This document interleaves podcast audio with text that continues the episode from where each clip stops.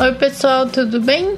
Então, eu sou Mara Morini, é, sou terapeuta e hoje vou conversar com vocês um pouquinho sobre os elementos do eu, né? A nossa identidade e como se formam as nossas crenças, tá bom? Então vamos lá. É, o que é a nossa identidade? Ela é uma multiplicação da nossa personalidade com a nossa história de vida. É, a nossa personalidade tem componentes genéticos, né? Existem fatores hormonais que influenciam, enfim, tem várias coisas que não vem ao caso.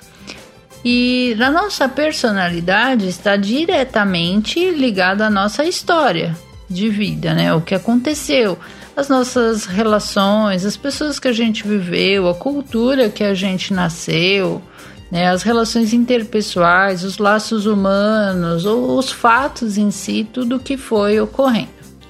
E essa conexão dessas duas, né, a multiplicação delas não é uma ou a outra, são as duas juntas, né? A personalidade e a história formam a identidade, que é o que você é hoje. Daí vamos imaginar, vamos fazer um.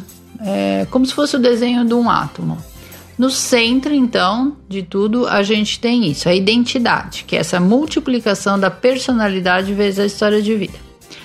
E aí, ao redor disso, como se fosse uma casca desse núcleo, a gente vai ter as crenças. As crenças, elas reforçam e protegem essa identidade. É justamente a partir dessas crenças que vão é, ficar orbitando, como se fosse um, hábito, um, um átomo, desculpa, vão ficar orbitando é, as cognições, os afetos e os comportamentos. O que, que são as cognições? É, são os nossos pensamentos, são as nossas decisões, as memórias, as reflexões, os planejamentos, tudo isso. O que, que, são os afetos? São as emoções e os sentimentos. E os comportamentos são o nosso modo de agir, nossos hábitos também. Ou seja, se você quiser entender, por exemplo, determinado comportamento ou sentimento, você tem que fazer o caminho inverso, você tem que aprofundar, você precisa mergulhar primeiro nas crenças, né? E depois na identidade. O que isso significa em última instância? Entender a personalidade, a história de vida de cada um. Para daí então entender é, como essa pessoa é hoje, como ela se vê e como ela vê o mundo. Bom, mas eu sei que explicar assim só teoria fica muito frio. Então vamos pegar um exemplo, vai? Vamos pegar um exemplo de procrastinação, que acontece bastante, né? Com as pessoas que eu peguei que trabalham com. que tem essa dificuldade, né, com procrastinação. Então, normalmente elas falam para mim crenças do tipo assim: ah, eu funciono melhor na bagunça, né? Eu sou uma pessoa que trabalha melhor sob pressão. Eu sou uma pessoa que prefere ficar é, confortável agora é, e me estressar depois, mais perto de algum prazo, de alguma coisa que essa pessoa tenha que fazer, alguma coisa que ela tenha que entregar e ela vai postergando e deixando para a última hora, né? Ah, eu sou o tipo da pessoa que sempre dou um jeito, né? Eu não tenho que me preocupar com isso agora. Ou ainda assim, crenças do tipo, ah, eu odeio rotina. É, viver rotina é muito chato, não é para mim. Ou disciplina é coisa de gente chata, me sufoca, me limita.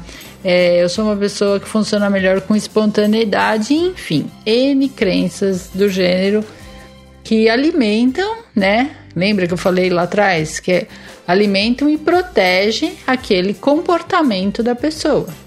Essas crenças, na verdade, são mera cogni meras cognições, né, do, do padrão dessa de interpretação da realidade dessa pessoa e de si mesmo.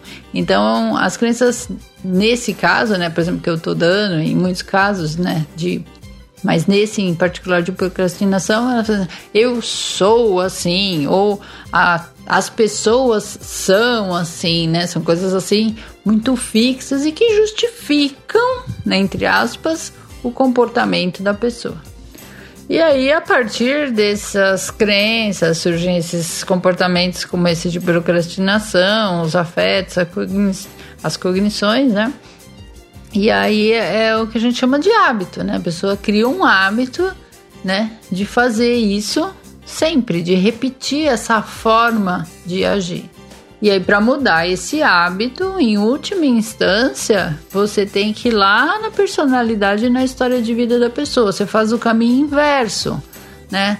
Do, como o átomo, lembra que eu expliquei lá? Você vai é, esse comportamento que está orbitando, você identifica essas crenças que estão alimentando ele, e aí você entra um pouco mais, né, entendendo essa raiz é, da personalidade e da história de vida dessa pessoa. E para que eu estou explicando tudo isso? Então, é assim, para que você não fique em projetos rasos, né?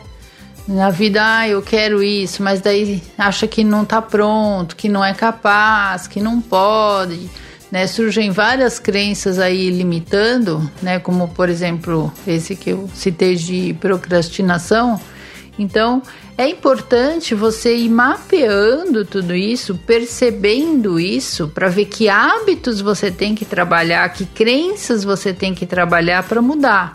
E isso vai significar sim que você vai se tornar uma nova pessoa, você vai mudar sim fatores da sua identidade com essa mudança de hábito, que vão permitir é, você se sentir pronto, disposto e capaz de alcançar as suas metas e os seus projetos, tá bom?